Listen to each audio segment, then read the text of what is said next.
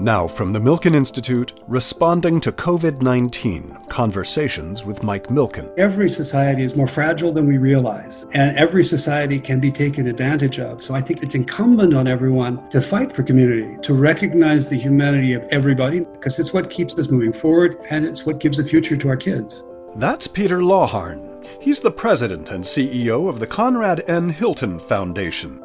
Since its founding in 1944, the Philanthropic Trust has awarded more than $1.8 billion in grants to causes around the world, including homelessness in Los Angeles and the well being of children in Africa. He spoke recently with Milken Institute and Faster Cures chairman Mike Milken. So, Peter, thank you for joining me today. Pleasure to be here. I'd like to start with a little bit of background. The Conrad Hilton Foundation was founded and funded in 1944 during the war, more than 75 years ago. Today, the endowment has grown to around $6 billion and has awarded more than a couple billion dollars. I'd like you, if you could review with our listeners the mission of the foundation first, and then we'll talk about how your leadership and the team at the foundation responded to the crisis of 2020. The mission of the Hilton Foundation is the alleviation of human suffering, which is obviously quite a broad mission, but very important for us to be working with and for the people who are in the most difficult situations and experiencing the most disadvantage. But at the same time, recognizing that these are all individuals with dignity, agency, and worth, and that they are active partners with us in this work. We do about half of our grant making internationally and half in the States. The largest part of that domestic grant making is in Los Angeles. And we'll be doing about a quarter of our annual grant making in LA, which is around $60 million a year. My father, who had lost his mother in childbirth, his father in a car accident, and had polio, really was focused on family. And he told me that there wouldn't be the same opportunities or quality life for my children, his grandchildren, if everyone didn't feel they had a chance and was not treated with dignity. So when you talk about these challenges, whether we face a worldwide pandemic or whether we have this grim reminder of economic inequality and racism that's institutionalized that we've had this year it seems to me that this has brought you and Hilton Foundation's work to the forefront with a sense of urgency. So, as the events of this year have unfolded, talk to us a little bit of how you've responded to them. It hasn't been the year we planned for, but it has been a year of many opportunities. In March, when we realized that COVID was a serious threat, we made some of the quickest grants we have ever made, about $15 million of grant making in 10 days' time. A third of that was to protect the homeless population here in Los Angeles, who were greatly exposed to COVID, and working through local organizations that we know well and supporting the county in that. A third was helping ministries of health in Africa prepare for COVID, both through the World Health Organization, through UNICEF, and through SHOFCO, an organization that won our humanitarian prize two years ago and works in Africa's largest slum, Kibera, in Nairobi. And a third was simply to help organizations that we've supported over a long time with the economic distress and the greater amount of work they needed to do. The whole community of LA, philanthropic, business, government, is looking at is how Los Angeles steps out of this COVID moment. When we get the green light that it's possible to go back to work, how do we do it better than before? And how do we learn from our lessons of this time about disparities, and health outcomes, about economic difference? And it really is a step up moment for philanthropy, for government, for business that we hope to participate actively in. The Hilton Foundation has the largest humanitarian award in the world. That's right. How did it get started? What was the idea behind it? As a foundation funding around the world, we get exposure to all sorts of organizations doing tremendous work. And about 25 years ago, our board said, we would like many more people to know about these organizations than simply ourselves. We would like to establish a prize that will cast a light on really exemplary nonprofit organizations that are taking on challenges that people thought could not be solved and doing it in a way that is not only at scale but could be copied by others. And over those 25 years, the Hilton Prize has gone to, for example, Doctors Without Borders, the Partners in Health, the organization that helped vaccinate hundreds of millions of children around the world, the organization that came up with Pedialyte or oral rehydration that saved 50 million children from death by diarrheal disease. So, some very heavy hitting organizations, and typically they were global in scope, they were public health related. Over the last couple of years, an independent international jury has selected organizations that are more homegrown, that are arising out of the communities they serve. Shofco, I mentioned in Kenya, which serves a large urban slum. Last year, an organization serving refugees in Greece, Metadrasi. And this year, Homeboy Industries here in Los Angeles. And the idea of Homeboy Industries is that when people were leaving gang life or getting out of prison, there really was very little support network for them to get back on their feet, to have a sense of their own dignity, self esteem, and to have a career path in front of them. And Homeboy, Father Greg, and all of the people he's brought together have really done amazing things to help that population get back on its feet and to help all of us recognize our shared humanity. So, Peter, the other thing you mentioned was a commitment to Africa. Mm-hmm. And this is an area we've discussed. When you have median age of 15 in Uganda and you got median age on an entire continent at 19 or younger, and the fastest growing populations in terms of birth rate today are in West Africa, that our position has been that if we don't solve the opportunities, create dignity, create jobs in Africa with potentially 3 billion more people, it really won't make much difference what we've done.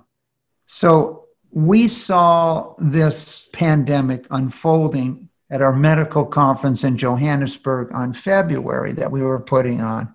You have a perspective for decades. What got you interested in Africa to begin with?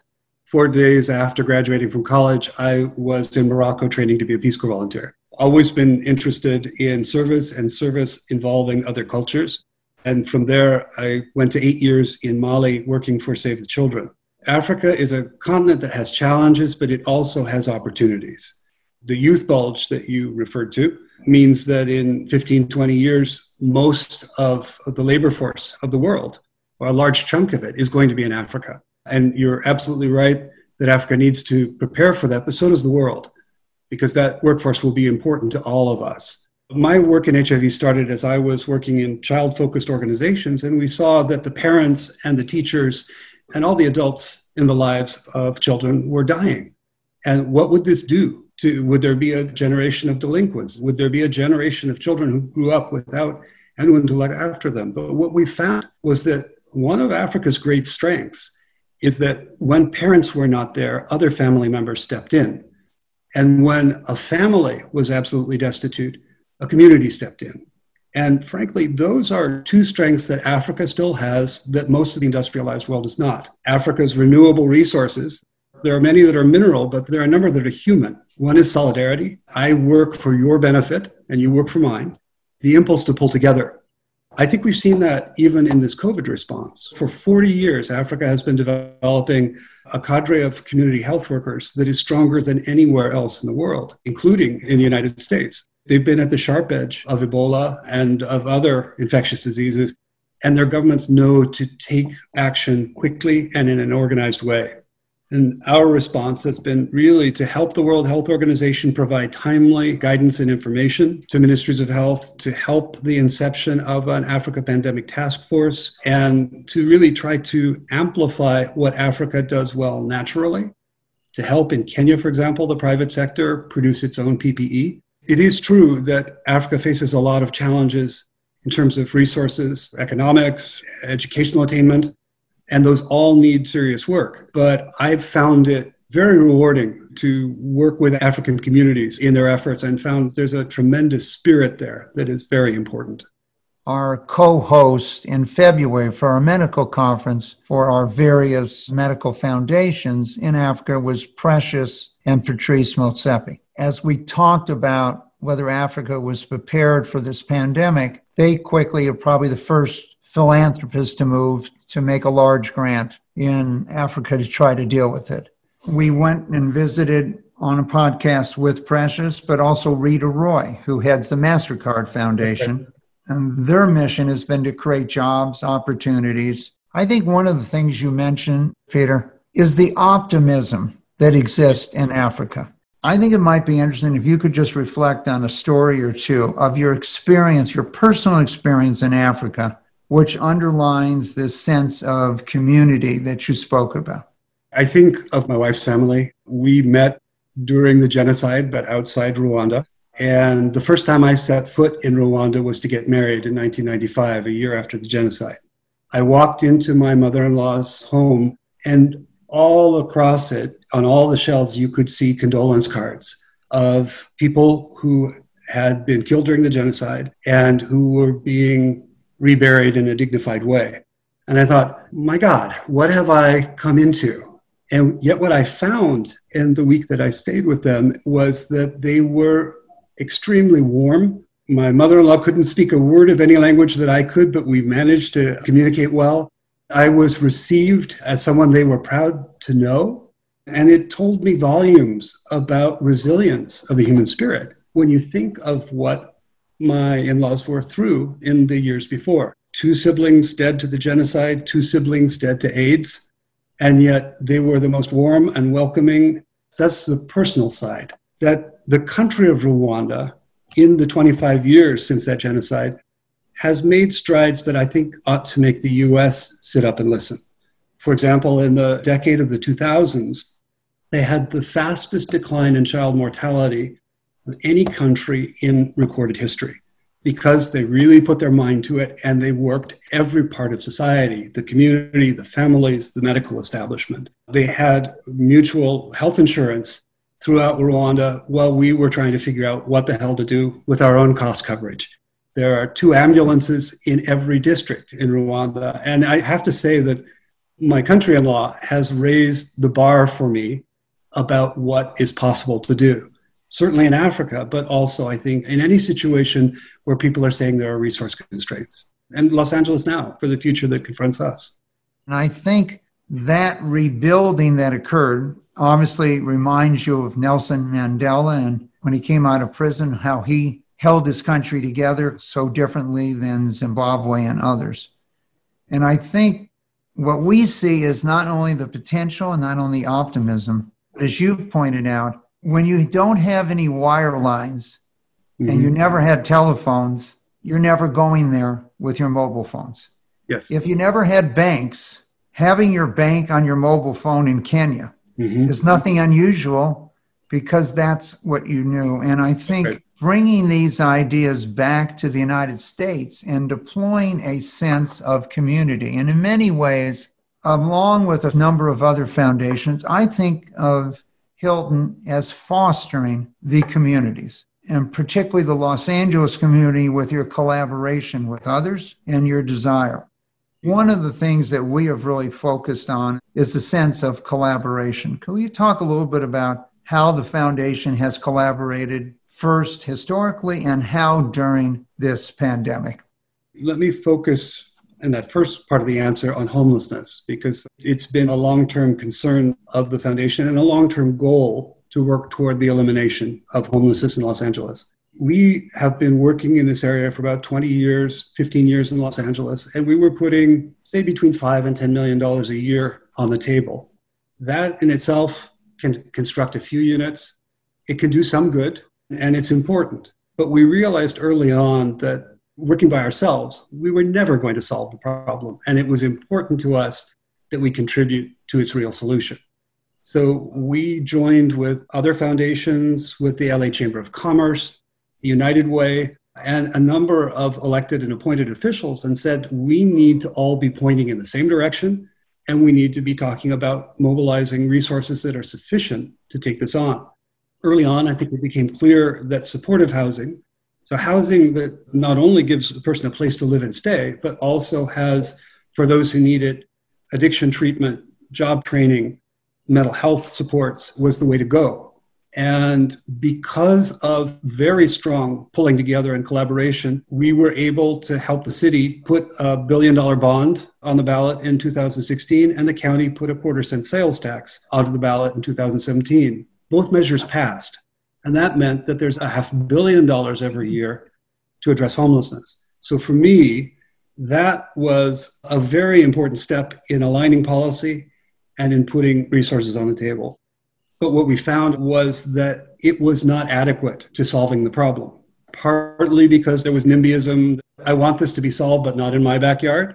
It's a difficult issue for politicians. It's a third rail of an issue. We were, even before COVID, saying we need to have a better response to this, a larger response. But given COVID now, we're going from about 600,000 people in LA County who were one or two paychecks away from being homeless to almost a million. And the precarity of this last population is very serious because many of them have no source of income right now, being unemployed and at the end of the federal benefits. So I think it is a moment where all of us need to be thinking we've done a lot, we've succeeded in some ways more than we expected that we would, but we have to uh, gather our forces, take a deep breath, and do much more. It's going to have to look at the question of housing affordability. It's going to have to look at the question of income inequality. And those are questions that are larger than the resources of any foundation to deal with.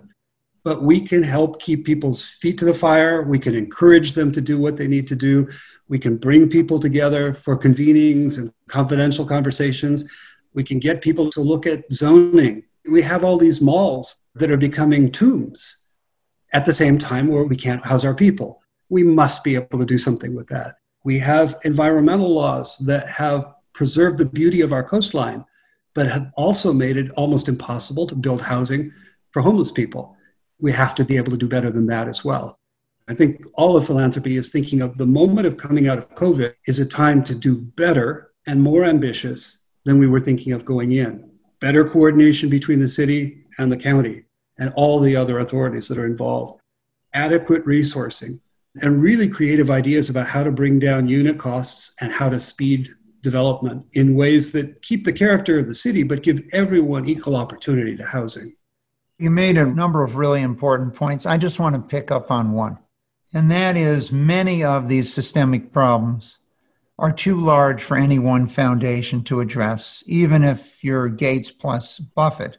You have small assets on a relative basis compared to government. And I just want to stress for our listeners leverage when you can bring for profit, nonprofit, and government together to address a problem.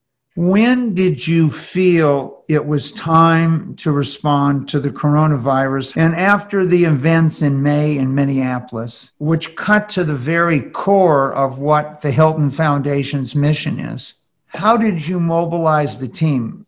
And take us to both of those events and how you responded so quickly. Great questions. I first want to agree very strongly with one thing that you said about leverage. The problems that we deal with are much bigger than we can pay for solutions for. So we have to be looking for larger streams of funding. We have to be looking for better policies. And we have to be looking for ways that whole populations can contribute to solutions. In terms of COVID, our foundation had been through the HIV crisis, and we knew what it is like to be confronted with a new viral epidemic.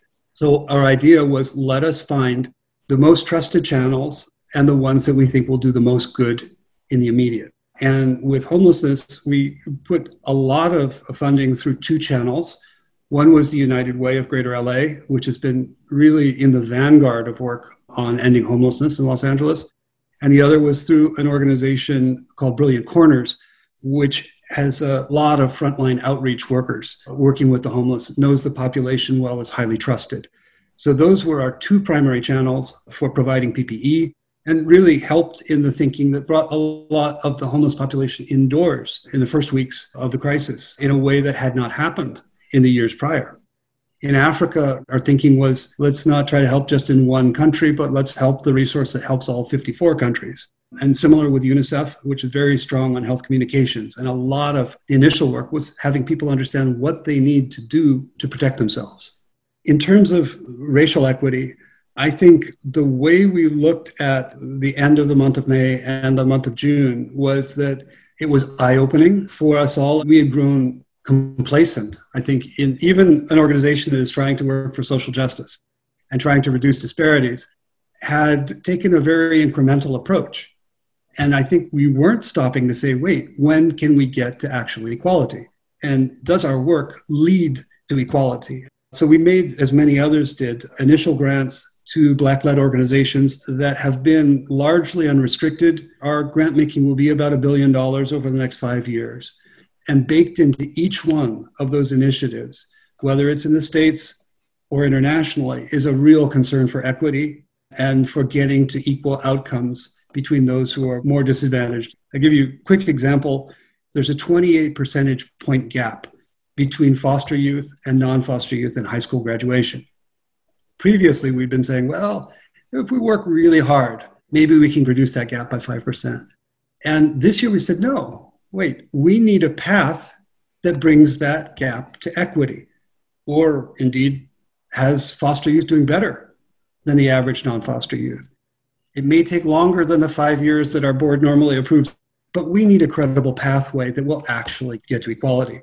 And that means pulling on a lot more levers, looking for a lot more partners, understanding why obstacles are there, and going upstream from things that are actually symptoms to things that are more causes. And, you know, one of the interesting things about working in both Africa and the States is in the US, systems are very highly developed, they're dense, there are bureaucracies around them, and reform is very difficult. But in Africa, things are much more dependent on community action, individuals' action. The person makes a big difference there. And in our work, we like to expose each side to the other. Here's what a high performing system could do for your country in Africa. But also, here's what the human touch and individual initiative could do in the States. And I think both Africa and the States have challenges in front of them in terms of rethinking their futures, equity, opportunity.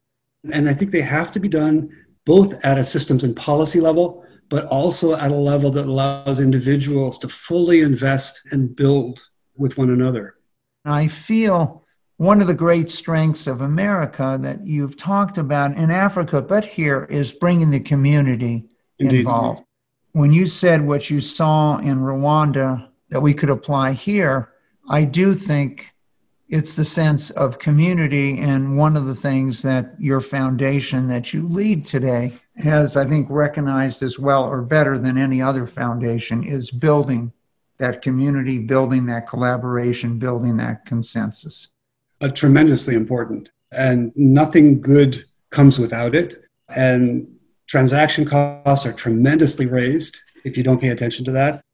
You mentioned Rwanda. I have seen with my own eyes what happens when people let that degrade and when political leaders take advantage of the situation and make division worse.